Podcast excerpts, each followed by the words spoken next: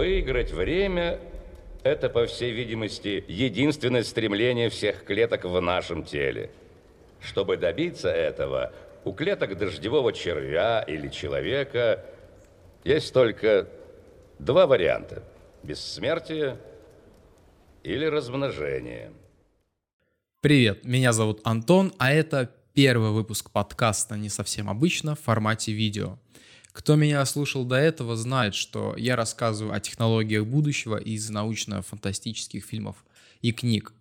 Я задаюсь вопросом, а что если, и пробую ответить максимально просто и по-детски любопытно. В общем, я фантазирую, что будет, если телепортация станет повседневностью, и что мы почувствуем при путешествии в прошлое. Э, сможет ли Марти Макфлай стать самому себе отцом? Изменит ли он свое настоящее? И найдет ли он все камни бесконечности раньше Таноса? Этот выпуск тоже выйдет в привычном формате, а в дальнейшем э, я буду плавно переходить в аудиовизуальную форму, так что меня будут вещать и тут, и там.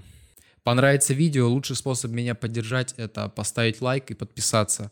А я, в свою очередь, постараюсь максимально э, быстро и в меру качественно выпускать подобное видео.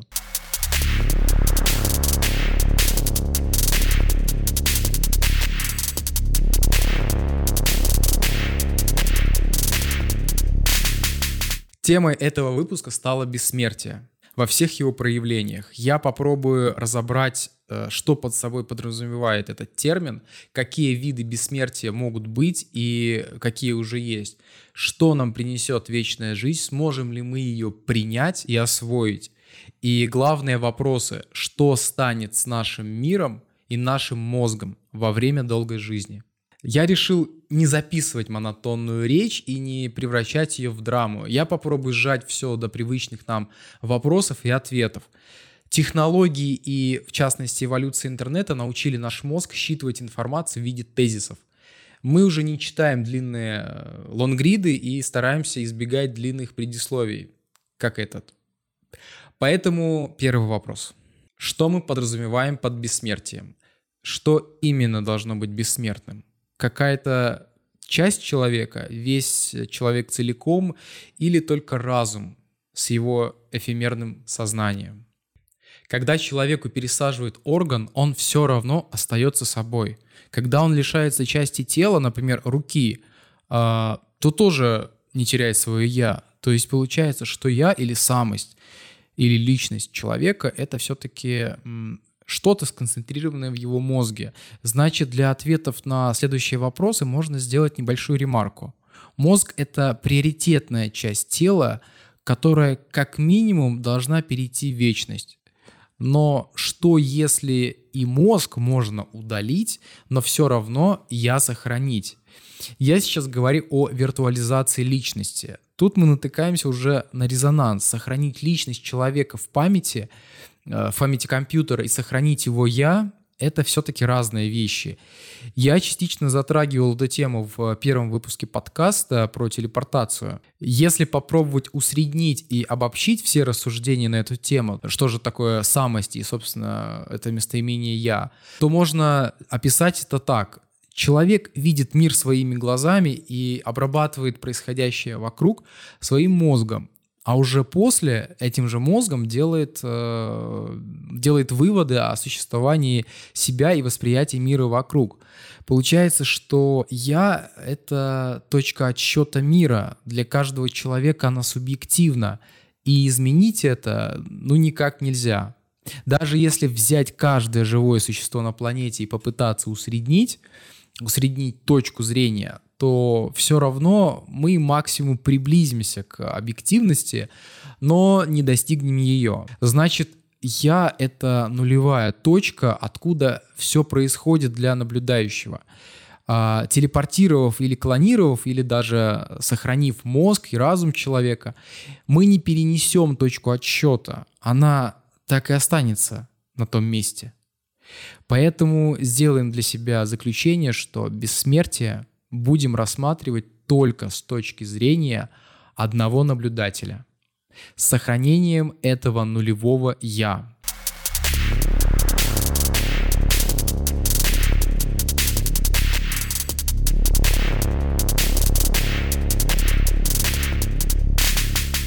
Вопрос номер два. Как можно достичь бессмертия и какие формы бессмертия могут быть? Ученые дают неутешительный прогноз.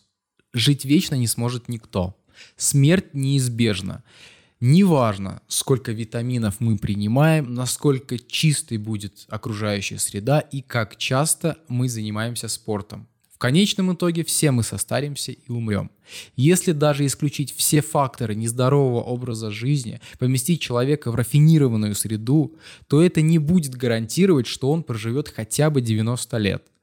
Потому что есть факторы риска, на которые мы никак не можем повлиять. Это генетические предрасположенности и наследственные заболевания. А существует ли вообще бессмертие прямо сейчас на планете? Да, такие есть и каким-то особям миллионы лет. И многие из нас их видели. Это в первую очередь медузы, гидры, кораллы, моллюски и некоторые виды деревьев. Природой так заложено, что они живут вечно благодаря регенерации.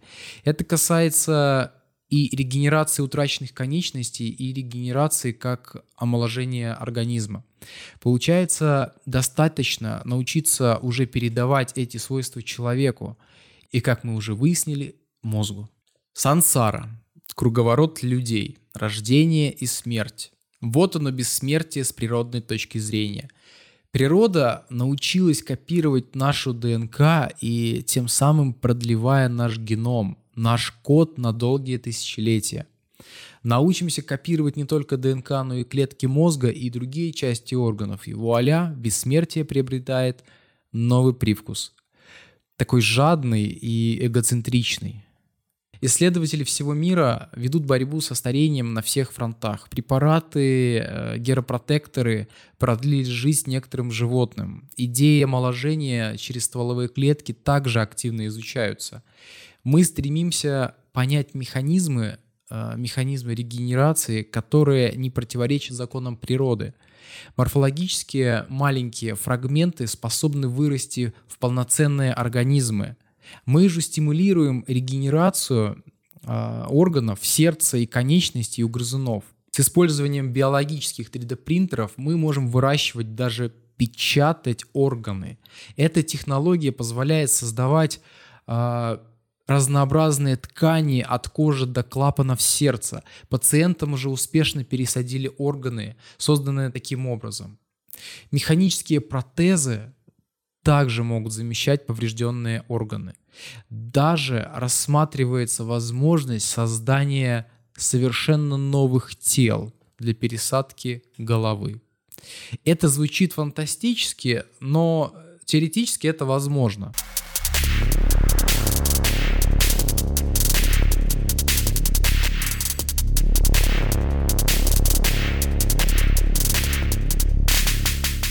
Хватит о науке. Шагнем дальше, намного дальше, на тысячу лет, например. Предположим, а, мы с вами сможем жить все тысячу лет. Представьте дату вашего рождения и прибавьте к этому году тысячу.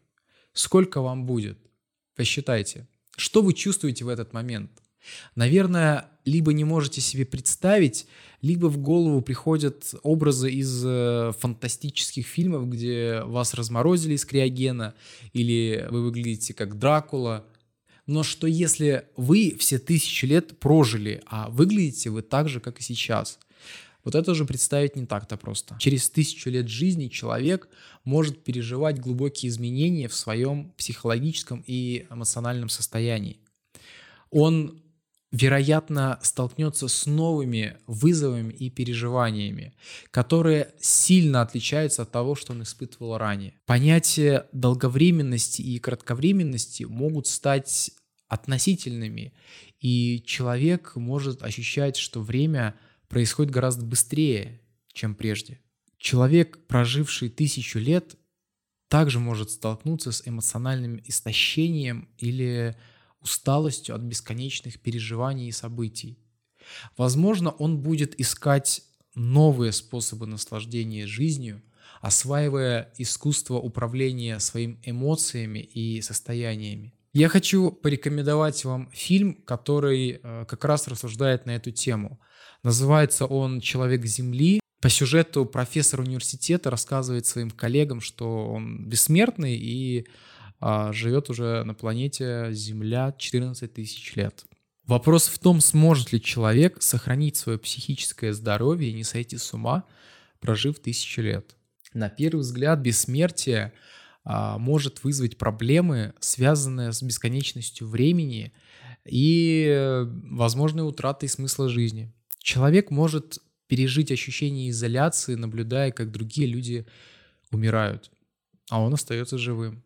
И неважно, что все вокруг бессмертны, за тысячи лет количество таких опытов будет только расти. Он также может столкнуться с проблемой адаптации к быстро меняющемуся миру и новым технологиям.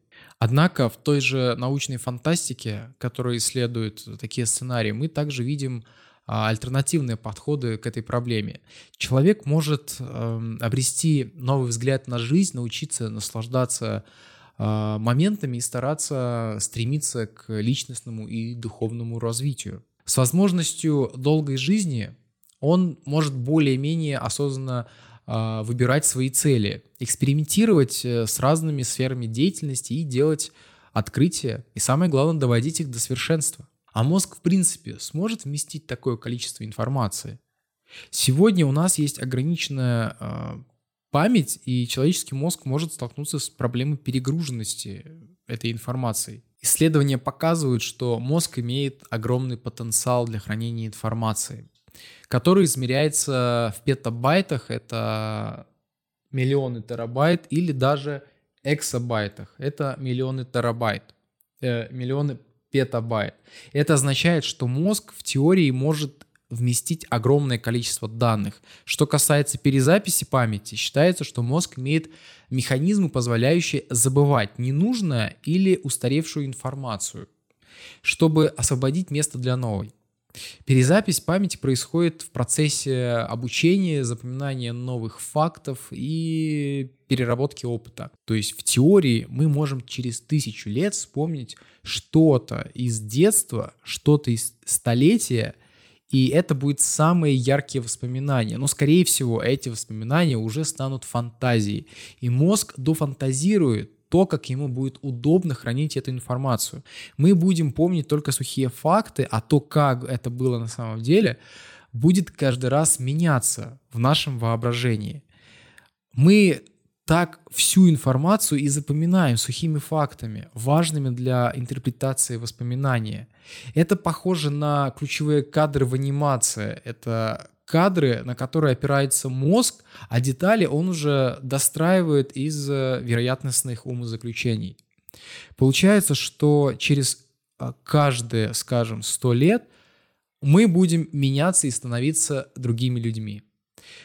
То, что на нас воздействовало в детстве и создало триггеры для нашей личности, со временем может утратить свою значимость, и будут появляться новые триггеры. Если ответить э, коротко, то наш мозг в вопросе накопления информации вечен, но информация будет перезаписываться, а что-то превратится просто в обрывочные факты. Так и с точки зрения психологии. Человек будет меняться, адаптироваться, переживать личностные кризисы, а со временем даже адаптируется и примет свою судьбу – и даже обретет своего рода смысл или наоборот бессмысленность.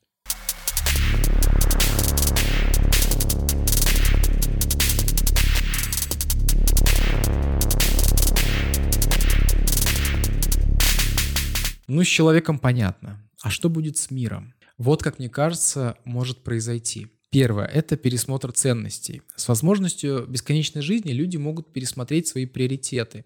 Понятие времени и сроков может стать менее ощутимым, что повлияет на то, как люди строят свои карьеры, отношения и планируют свою жизнь. Экономические изменения. Если люди не стареют и не умирают, это может повлиять на экономические модели – Пенсионная система и рынок труда потребуют адаптации. Возможно, это приведет к изменению структуры работы и отдыха. Третье. Научные исследования.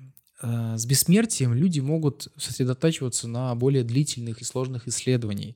Научные исследования в медицине, технологиях и других областях получат новый стимул, так как э, временные ограничения больше не будут столь значимыми, э, люди смогут наконец-то заканчивать свои разработки и исследования. Дальше, технологический прогресс. Отсутствие смерти может стимулировать инновации и технологический рост. Многие сложные задачи, исследования и разработки, которые сейчас могут занять десятилетия, могут быть более тщательно изучены и решены. Социальные и политические изменения. С появлением бессмертия возможны изменения в структурах власти и государственных институтов. Как по мне, возможен такой исход, как в основании Азимова, где человечество вернется к монархии и единовластии. Консолидация всего в руках одного лидера вполне вероятный исход, ведь если жить вечно, то и власть может быть вечной. Экологические проблемы. Бессмертие может вызвать проблемы перенаселения и использования ресурсов. А, рост населения и бессмертие может привести к экологическим и социальным вызовам, которые потребуют новых решений. А вот об этом мы поговорим более детально.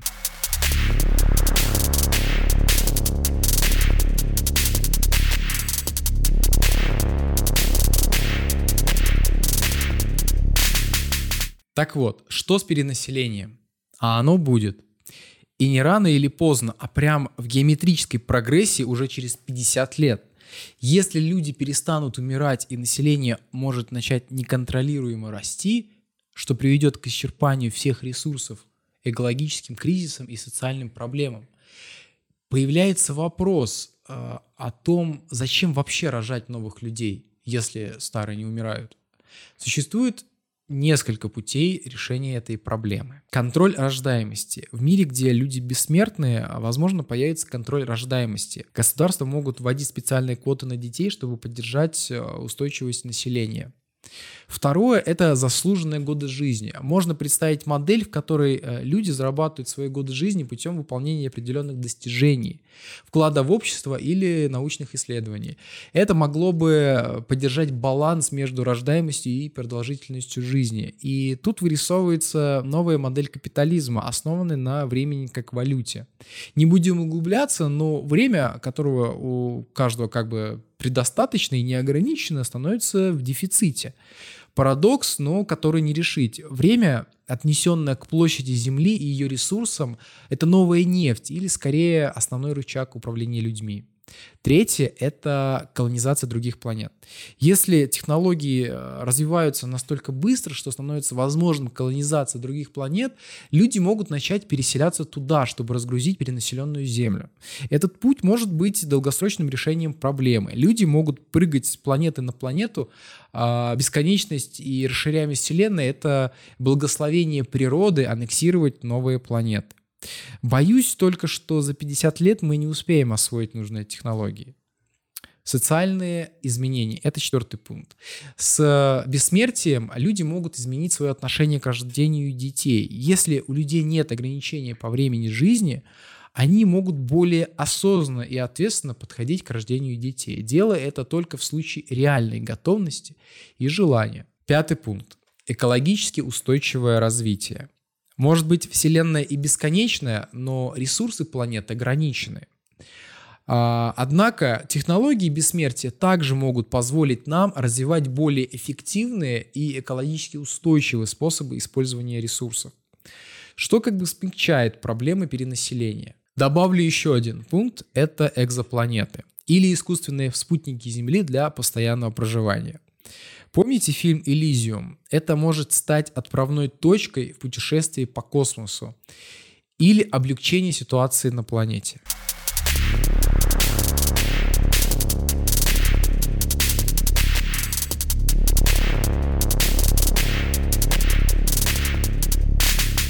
У меня на этом все. Еще раз скажу, мне будет крайне приятно, если вы поставите лайк и подпишетесь, а я со своей стороны пойду придумывать темы нового выпуска. Напомню, что вы можете не только смотреть, но и слушать выпуски подкаста. Переходите по ссылке на канале и еще можете отсканировать QR-код. С вами был я, Антон, и подкаст «Не совсем обычно». Пока.